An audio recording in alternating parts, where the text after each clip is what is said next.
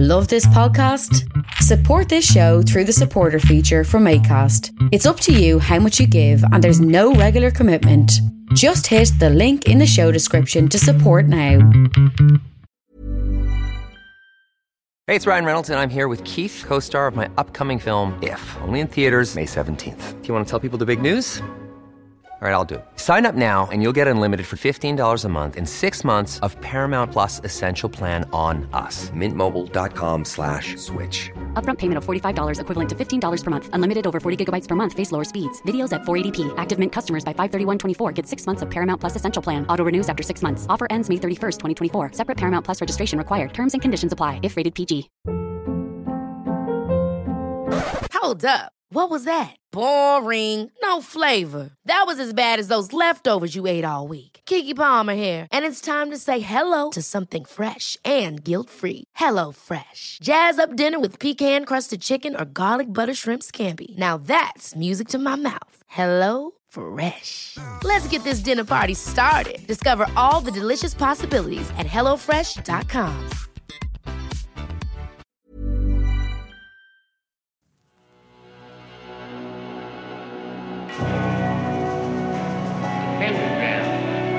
dedicated to Henry Foreman.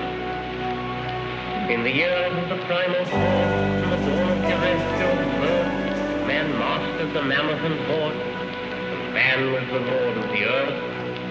He made him an hollow skin from the heart of an holy tree. He compassed the earth therein, and man was the lord of the sea.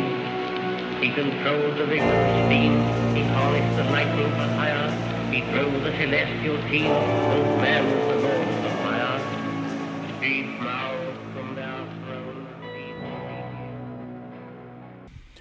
I am the science. Fiction. Good afternoon, good evening, good morning, Vietnam, or wherever I might find you, whatever city, wherever, what country, what continent, etc., etc. This is Alan Averill. This is Agitators Anonymous. I am the science. This is episode 85. Episode 85 of Agitators Anonymous. Straight out of the gate. If you like the podcast, go over to patreon.com slash Alan Averill and there are other podcasts, rehearsals, bits of music, all sorts of other stuff. There are no tiers from as little as a dollar a month. Help a brother out, etc., etc. Whatever that accent was, I do not know. And uh, I sincerely apologize. Um, follow me on Nemtheanga underscore primordial on Instagram. There's primordial underscore official if you want some more info about the band, gigs, tickets, all those kind of things. Well, for the moment, they're just projections into next year, posters, which you can look at. If you like the podcast, also maybe give it a review, give it a rating. It's at the bottom of your podcast, blah de blah blah. Give it a few stars, give it one star, give it five stars. I would prefer if you gave it five. The algorithm will push my whatever, my buttons, all that kind of thing. So, episode 85. Before we start, the podcast is sponsored by MetalBlade.com. Use the promo code AA Podcast. In North America, you can get 10% off your shipping. And www.eisenton.de in Europe.com. In America, that's Eisenwald Records. Loads of interesting pagan, black, post, etc., etc. Metal, use the same promo code and you will also get free shipping. The details are underneath and they should be in the podcast description. They should be in the YouTube description. First of all, thank you for so many people um, tagging me in their top five podcasts of the year. It makes things a little bit easier. It somehow gives things a little bit more validation to know you were not just shouting out there into the void like a madman. Well, you are, but that some people are accepting the transmissions and that they've meant um, a little bit to some people, that they've helped people out, that they have opened a couple of eyes, that they have made a few people question, or made a couple of people dislike me even more than they did before all of the emergency started. Well, here I am. I am the science fiction. And here I am crossing state lines with my AR 15 of razor sharp wit, my friends. So last week's podcast was greeted with, well, open arms or ears by, I would say, 95% of you all. Many thanks. Um, and I think it was a genuine question. Is Western democracy under threat? I don't know. Other metal podcasts that are handling the same subject matter. Um, but thank you all for embracing the question, or at least thinking about it for the most part, with a couple of exceptions. Maybe it really means I can push the ante a little and embrace some more difficult conversations and be a little bit more daring in what we are discussing. Because at the beginning of a podcast, you have to feel out your audience, you have to create an audience. Um, and therefore, I don't want to be captive to the um, ideas that uh, my audience has. And as much as I know them or may pretend to know them, I guess I don't. But having some difficult conversations is part of the title, Agitators Anonymous, right? Um, after all, having sung about the fall of nations, the eclipsing of liberty, um, for several decades, amongst, of course, many other things, I surely have to grasp the baton and run with some difficult conversations, or grasp the hand of that leper and get leprosy myself, or whatever other um, cumbersome analogy you want to use, grasp the nettle, etc., etc. Are there other metal podcasts out there standing up for free speech, discussing liberty, politics, trying to make a stand for the need to question, for skepticism, independent thought? Well, there are a few, of course, and next week there will be a conversation with Jackie from Into the Necrosphere. Um, who I appeared on his podcast a couple of months ago, and it was a very thought provoking interview. Um, and so you can expect that the week after. So maybe go over to my YouTube channel, just search Alan Averill, and you can join that to look at our ugly mugs discussing those things and check out my new pair of glasses. Yes, indeed. Yes, indeed, the joys of middle age. Of course, there is some personal jeopardy here. Um, and of course, saying exactly, you know, what do they say? Wise man says all he thinks, fool thinks. No, see, I got that wrong. So I'm obviously a fool. well, listen, there is some personal jeopardy, of course, involved in being outspoken, but I have a feeling that now is the time to try and at least reach out into that um, existential void and preach the gospel of skepticism, preach the gospel of, well, the free speech of independent thought. So, to my fellow independent thought thinkers, well, we try, we try, we try. Nothing is absolute. Nothing is absolute. Of course, there were some people who pushed back against what I was saying or what I was hypothesizing, uh, what I was considering, what I was thinking about, what I was rambling across. Of course, completely, in my opinion, missing the point that, as I say constantly, the truth will reside in the grey area. Um, I'm not bolted on to the absolutes of any argument from either side, but the podcast is called Agitators Anonymous. And so the clue is in the name. But let's be clear, and let's be clear if you use the words conspiracy and tinfoil hat out of the gate, to me, you've lost the argument. What you've done is clearly marked yourself out to me as someone who hasn't bothered to think, cannot debate, and is more interested in shutting people down for who you have decided they are. Um, I got called a conspiracy theorist from a few people after the last episode, from people who willingly then admitted they hadn't really listened to the podcast. Um, and they just ah, threw out an opinion out there. Nah, they just didn't like the cut of my jib. And listen, that's fine. In the dark night of the soul, sometimes I don't like the cut of my own jib. And that's fair enough. Like I said, the truth is the grey area. But these topics, these subjects are the things that interest me. And if you're along for the ride, then they interest you as well. Um, you know, to not think about them, maybe you want an anodyne safe podcast which doesn't threaten or question. But calling people those things, it's just really easy, low hanging, anti intellectual fruit to level things like that against them. I mean, look, the lab leak hypothesis was called a conspiracy theory 18 months ago, and in fact would have had you banned from most social media platforms from mentioning it. And now, well, look, look at Fauci testifying to Congress. It's widely accepted quietly as the truth. Shuffle along, move along, nothing to see here.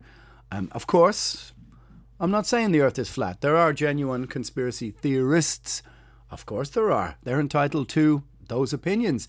Um, which is, you know, but calling people that, lining them up alongside those people, calling them um, this phobia or this ism or that idiot or this, that, the other, or that denier, which takes on a slightly darker tone, is just anti intellectual, low hanging fruit um, for people who just don't want to bother to argue or debate. So they want to line you up, all of you flat earthers together. But listen, if you think that state, media, tech, and pharma are benign and have your best interests at heart, good luck to you and all who sail in you. Once upon a time, an EU wide digital passport was dismissed as conspiracy. In fact, it was dismissed as an, an affront to civil liberties. And yet here we are. Is the Chinese social currency system a conspiracy? Is it a black mirror episode? No, it's happening right now. Somewhere in China, someone's trying to board a train and they've been denied access to said train because of, who knows, antisocial behavior, dissent. It is happening right now. Ignorance is bliss, my friends, apparently. Um, I don't want to. Well, look, I'm not here to preach, but if you don't want to face the dark side, that's no problem. I get it. But don't tell me it doesn't exist because history is on my side. So I recommend read a book, read a history book. Speaking of, and speaking of, um, I suppose, uh, conspiracy theories or what was once called, I just finished the book Chaos by uh, Tom O'Neill, I think his name is, about MK Ultra and the 1960s, Charles Manson, the family, mind control, the Sharon Tate murders. Absolutely fascinating. I totally recommend this. It's called Chaos.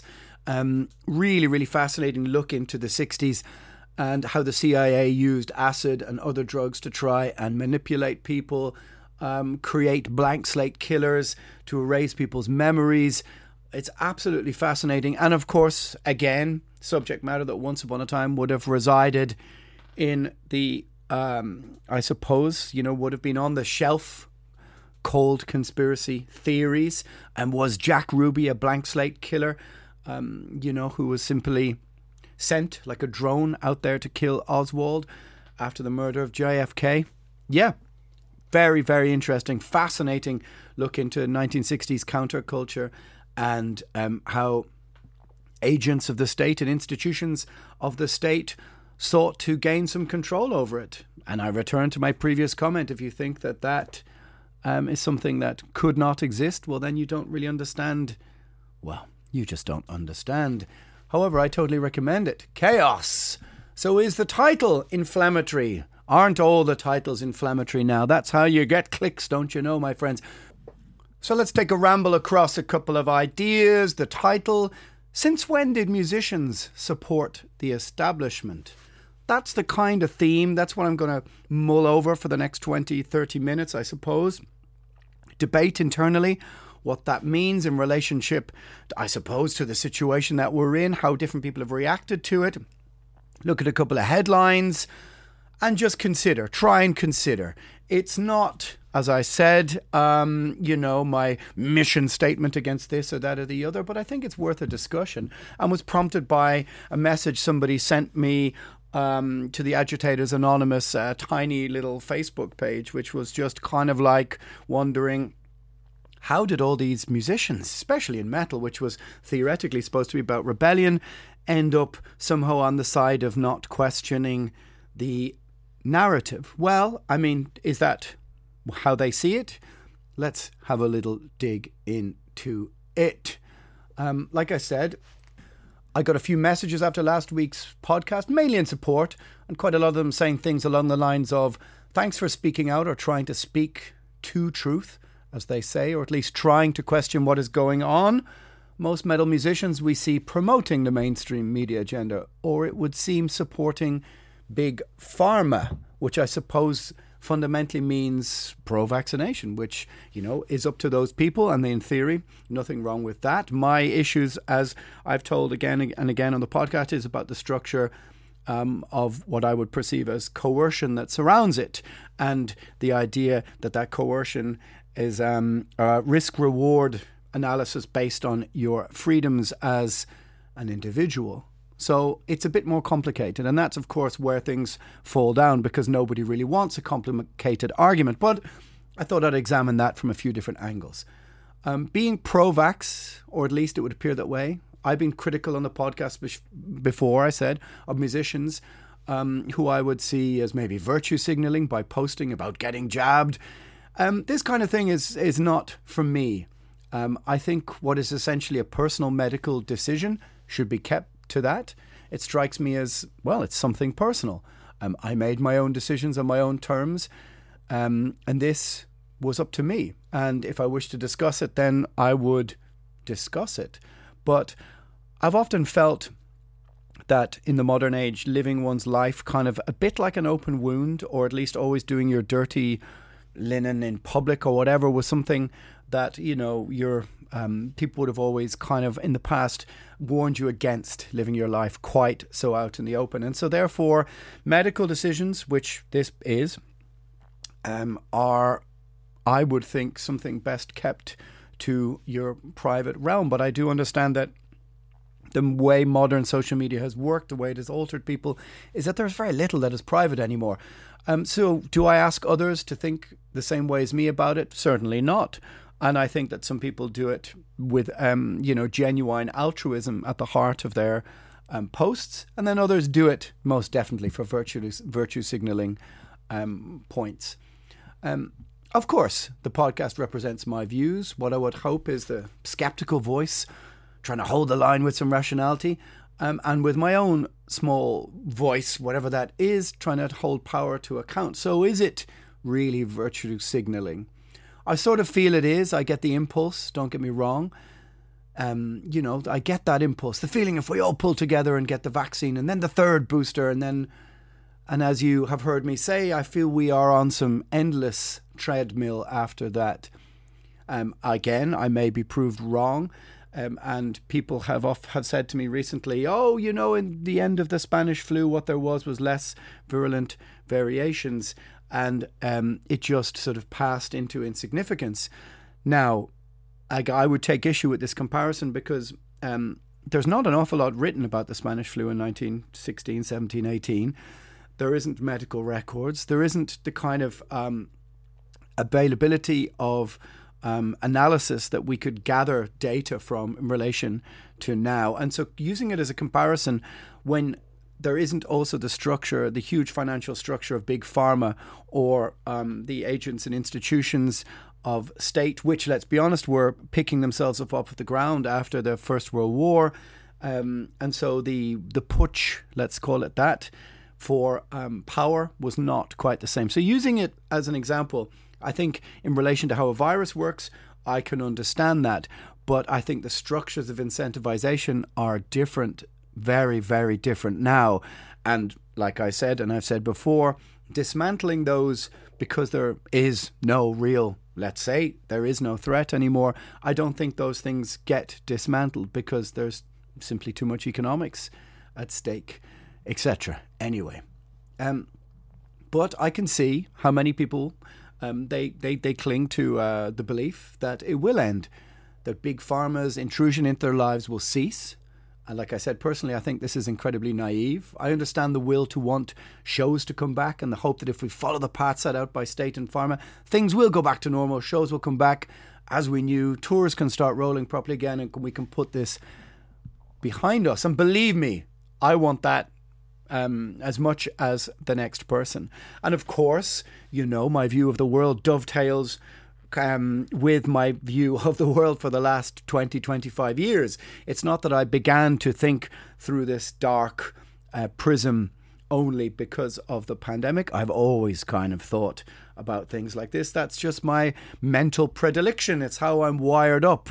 I'm not really interested in the sunny side up thinking. And of course, so as I said, the podcast is called Agitators Anonymous. It's not called Pleasant Thoughts. Um, you know, happy endings, perhaps. Well, that was my previous business.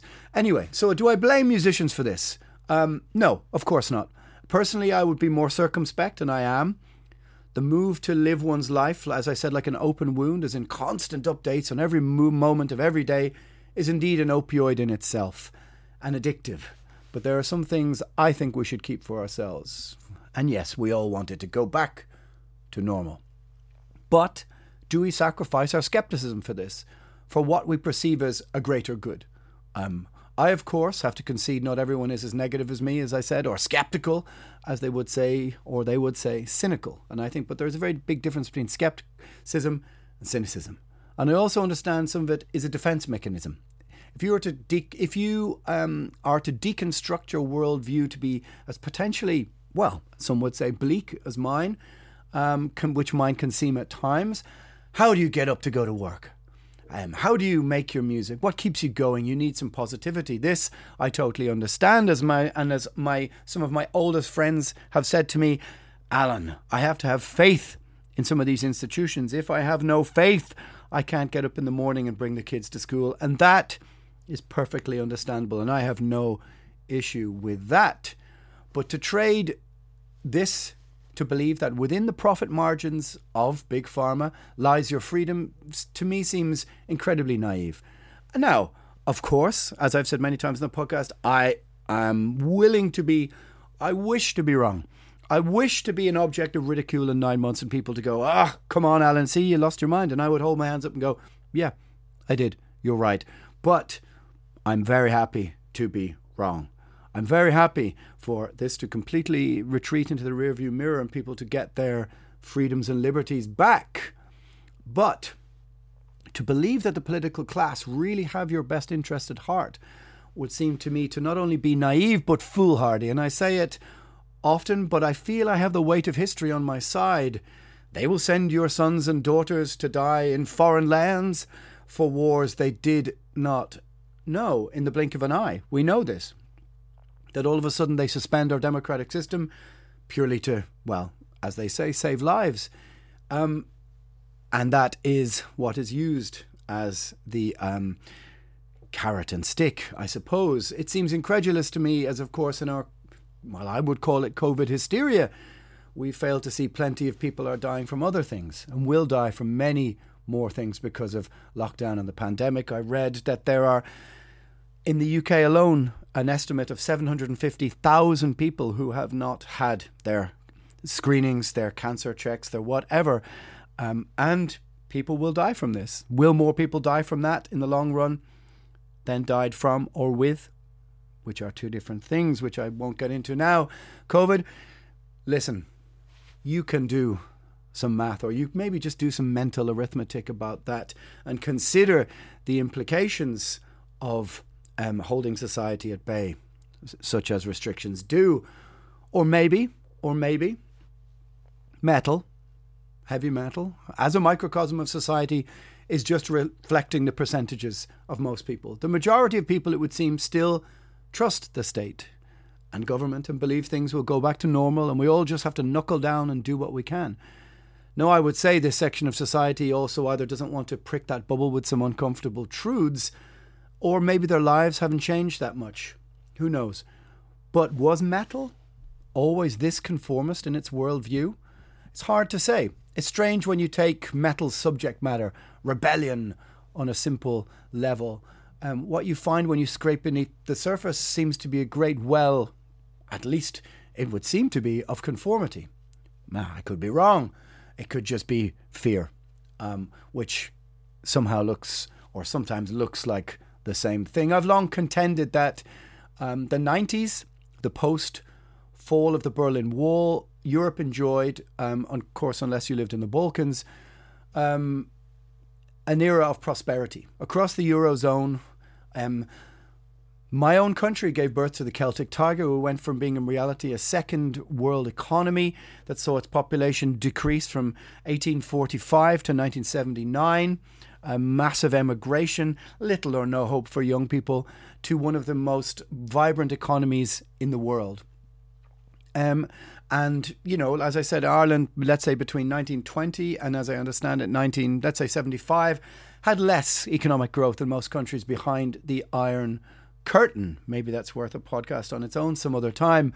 And it went from that to being one of the top economies of the world. And I think that um, across Europe, there was a birth, an emergent middle class.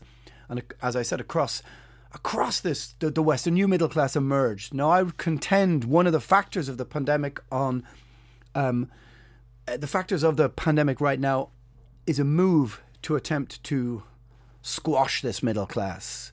Now, an attempt by who remains to be seen, or is it just a consequence to make them into a new digital class, or you know, to fail and drop down into a sort of a new working jobless class? They call it. Some people are calling it a form of techno feudalism. Um, which sounds like a pretty good name for a band, actually. Um, techno feudalism, techno feudalism, if you wish.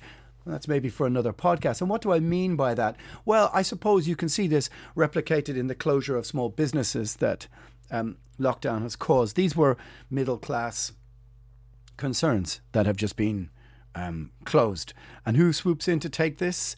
Well, it's it's multinationals, isn't it? It's bigger business. It's it's property conglomerates. It's transnational multinational corporations. But within this movement, people's musical tastes altered. I'm talking 1990s here, middle of the 90s. So let's take metal. Um, the angry, nascent snarl of a James Hetfield singing Damage Incorporated, or the bite of Ruhr region thrash, um, you know, which had an increasingly social edge as we get to the end of the 80s, or crossover hardcore or thrash. Whatever angry slab of vinyl you choose, in 1985, 86, 87, 88, there's a lot of very angry metal out there, and it is the most popular. Yet, in 1998, it's been replaced by the moronic bro dude mantra, the low watermark, um, the low IQ mark of um, rap rock and new metal on the one hand, and the smothering embrace of velvet caped, new rock booted, female fronted operatic metal on the other. The two absolute nadirs of heavy metal. We reached our bloated middle class low water marks right there, and there is no exception to that argument in my true heavy metal opinion. And the new, with the new heavy metal middle class lapping, lapping it up like the cats that got the cream. There's a lot to unpack in that paragraph. I think maybe I've over egged it in my brain. But like I said, I'm somewhat insane in the membrane. Yeah, there you go. Um, what can we say? The dog eat dog sort of fight and anger of 80s metal, punk, hardcore, and thrash replaced by symphonic top hatted black metal light or full bloused hair farming power metal. And I think that, in its own weird, strange way, reflected the way society had gone. Where did the anger go? Am I reading it?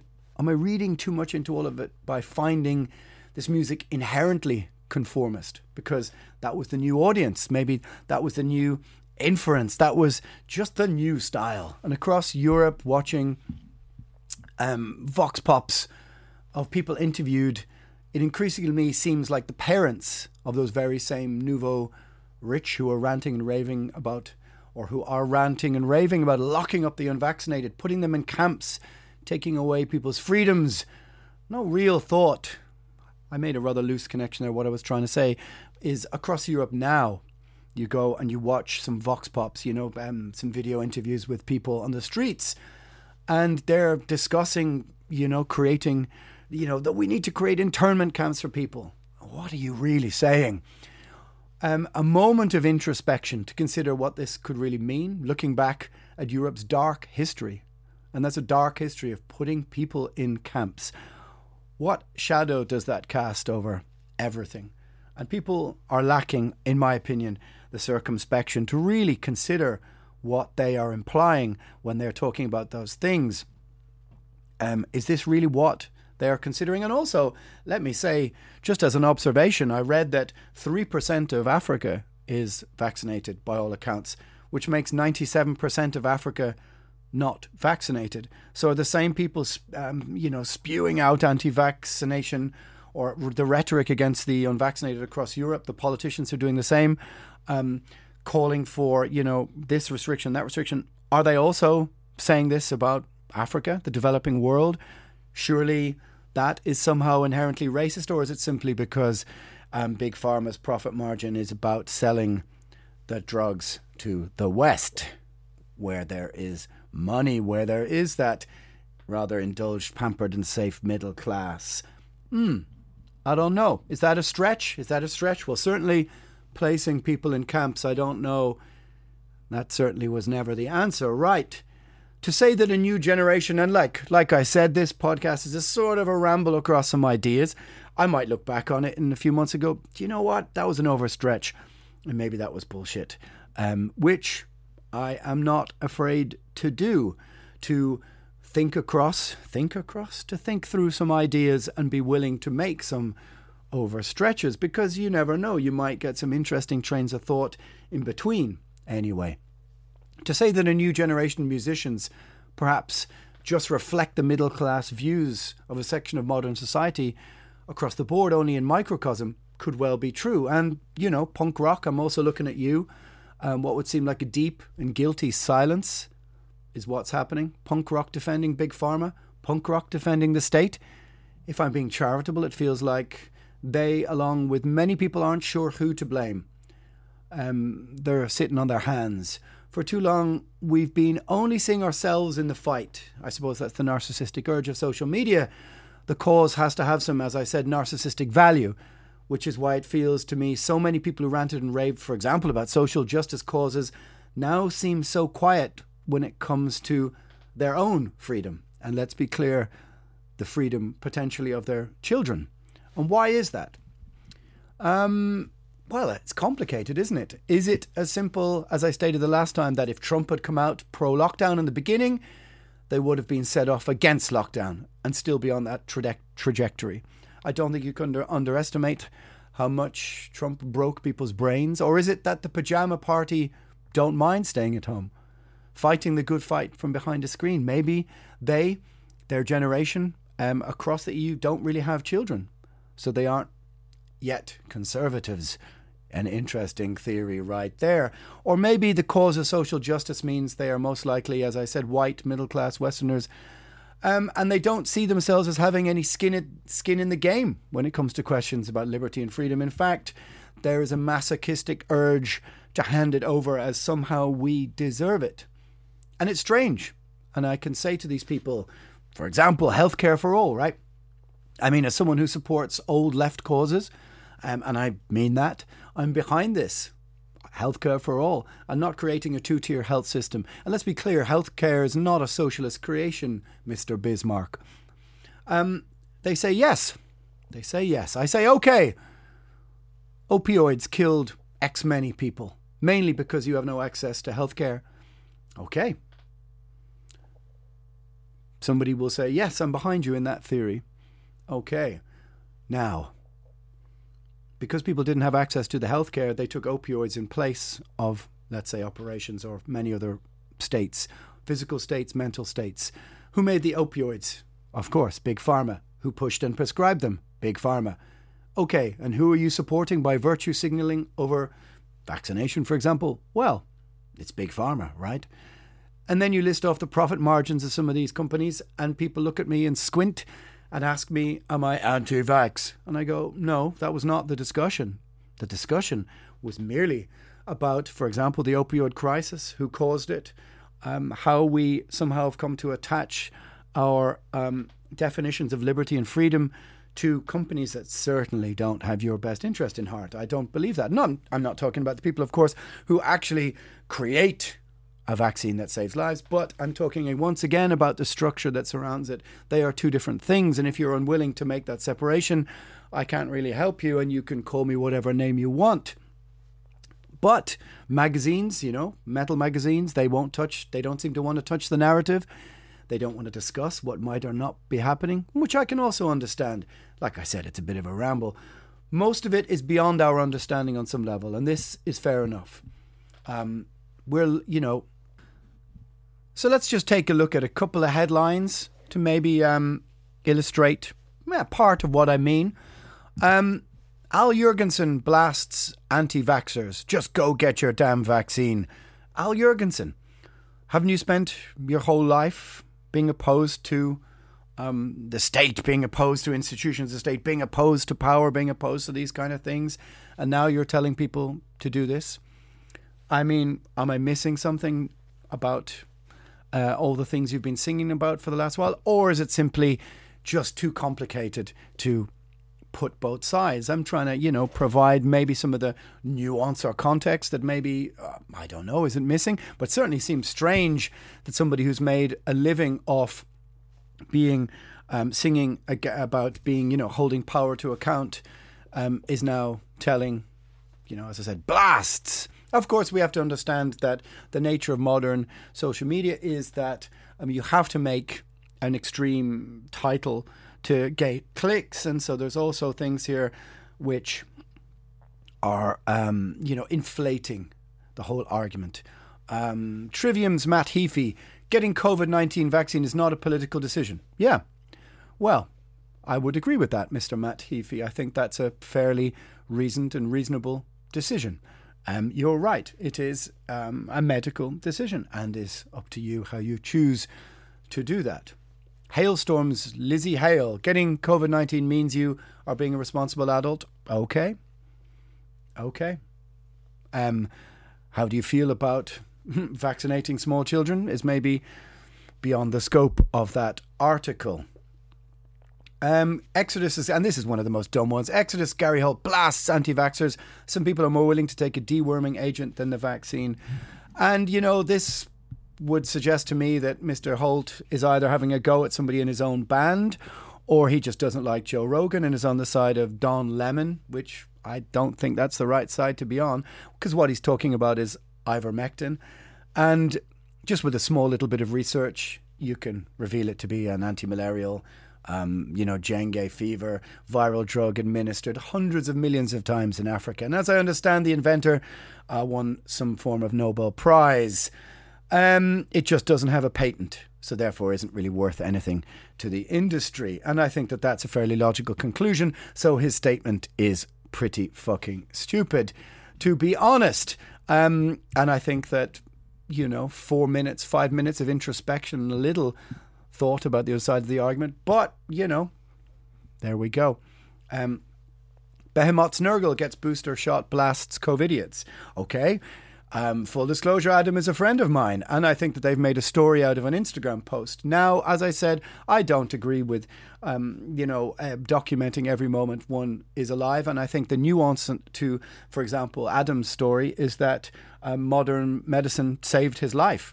So that is the context for his decisions, um, you know, or the way he looks at modern medicine, and that's fine. But the idea that um, we can put be kind and also call people COVIDiots in the same post, I would have something of an issue with that, as I think it just adds to the sense of divide and conquer that is exactly what institutions of state and power are attempting to foster upon society.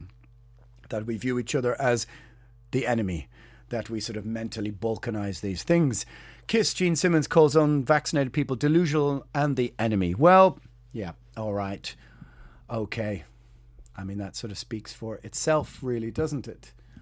Um, and of course, you know, of course, uh, in relation to this argument, there is the fringe of the argument, um, who I would probably say, yeah, yeah, you, you, you, you have a point as well.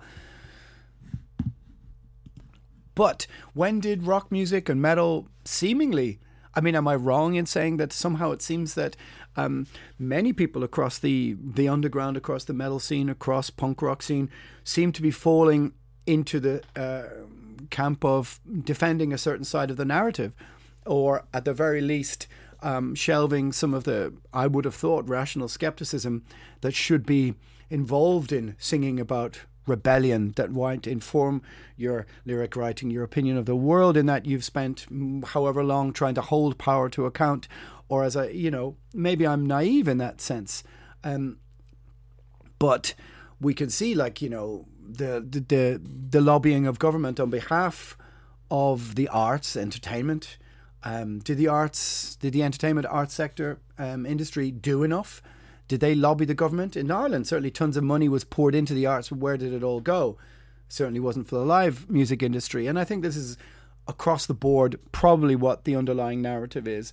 Um, if you've been propagandaized for the last 22, 23 months, um, and you want your sector to return, then you're more or less willing to accept um, anything. And that, I think, is the carrot and the stick motive of these structures. I would consider them coercion. Other people may call them common sense. I actually think they can probably be construed as the same thing. And that's one of the things that I think has defined the last 23 months the idea that um, you can have a cognitive dissonance. And that's what I've been trying to say is that one can. Um, take the vaccine but question the structures around it. One can be both things and that's what I've been trying to do with the podcast is um, inhabit the gray area between two points and try and hold the line but it really made me wonder as I said when I just keep getting stories sent to me by people going is this really like is is the whole metal scene somehow um, you know, standing up for uh, these structures of big pharma. Now, of course, if you're on a certain side of the fence, you get played by our algorithm. And so, therefore, like I said, this entire podcast may turn out to be a moot point. I don't think so, but you know, um, but people are holding their breath and they want their livelihoods to return. Um, and how did it be that you know um, that you end up being called anti this or anti that? Because you question the motives of huge transnational companies with a long history of not giving a shit about your health. How did that happen that people were so readily able to shelve all their skeptical thinking? That's what I've been trying to get to the bottom of. And does it have anything to do with um, you know, like middle class concerns, you know, wealthy, rich nations across Europe who seem to be, we seem to notice that the countries struggling the most with returning freedoms and civil liberties are those indulged Anglosphere rich central northern European countries, with the exception of some of Scandinavia. They seem to be struggling the most with understanding um, liberty, freedom, civil liberties, all these kind of things, and keep reaching for the restriction book. Now, is this because society is so rich, it's so indulged that um, somehow it naively thinks that creating a risk averse society um, is within its grasp? But how quickly, on a dime, countries that were built on democratic traditions seem to have turned their back on it. Um, Australia, New Zealand, Canada, some of the things happening there are crazy and they certainly are not conspiracy theory. I see them in my own country. Um, and so I think it's because the mainstream media did a very good job of telling them that, um, telling people that anybody, um, you know, that anyone who did question was, well, simply put, a form of Nazi.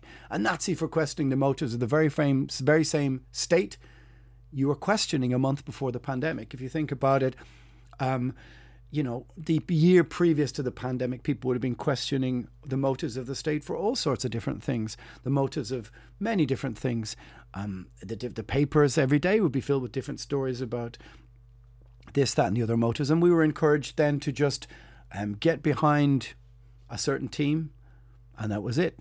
And if you stepped out, of the binary choice of being good or evil. You got called this or that or the other. And uh, to me, it just made, never made any sense. And like I said, I've never said that any of the arguments are 100% either way. They're neither black nor white. They're not binary. They're not good or evil. Um, and of course, someone somewhere with no doubt altruistic intentions invented or created this vaccine. But to say we can't criticize or question the structure around it, this to me is clearly some form of collective madness. But then again, maybe it just filters out into all of the things that we understand about human nature if we were really to dig down into it. Um, and that an awful lot of this is largely an attempt at sense making nonsense. Um, but creating a risk averse society, which we all know, uh, is impossible. And this seems to be the goal, the global goal of certain people. And included in that risk is everything from hate speech to all the phobias and isms. That being safe, and this is something that I think is really important to consider, being safe is now a state of mind that we've handed over to tech and state, and they have gleefully accepted the challenge. And so, um, being kept safe is now. Uh, the dominant narrative over everything. It's the reason for restricting freedoms of movement. It's restrictions on liberty, um, on curtailing culture, social society, art, travel, um, tourism, um, entertainment. Everything is now being curtailed under the rubric um, the doctrine handed down from on high, the I am the science doctrine of being kept safe. And once you've been told so many times that that is the truth, well, then you will seem to be, many people seem to be welcoming the state literally into their homes to tuck them in at night, um, giving them a sense of well being. But is this really what society should be? A completely risk averse, um, you know, a risk averse bubble that we live in? It would seem to me to be at least that that is not living. But being safe is, as I said, a state of mind, um, and the the state will keep us safe from harmful words, from harmful actions, from personalities that we view as offensive, from words that hurt, from everything. And so that is really maybe what is the underlying motive here, the underlying narrative. Um, is is metal seeming conformity to this narrative of safety uh, part of something greater, part of this um, emergent middle class environment, a sort of post 1980s, early 1990s, um, new emergent middle class uh, movement. I think you could justifiably say that it is, and the music that became popular reflected that. Um, reflected that. And, uh, you know, I don't discount myself as having benefited greatly, I suppose, from my own family having climbed up from out of um, their working class roots to being what would be considered middle class.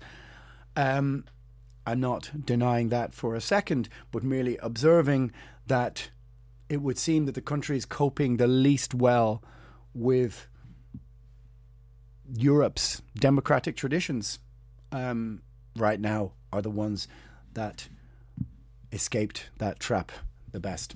Maybe I'm wrong. Maybe I'm wrong. But certainly there's something to it that so many metal, um, so much of modern, so much of metal over the last year or two seems to be um, towing the line of the narrative. I, for one, certainly am not. You may call me foolhardy, but anyway. Agitators Anonymous episode 80 something or other. I am the science fiction. Don't take me too seriously. After all, I'm just the singer in a heavy metal band, and that was a complete rambling, um, unfiltered stream of consciousness. And you may call me a fool for it if you wish. That is no problem.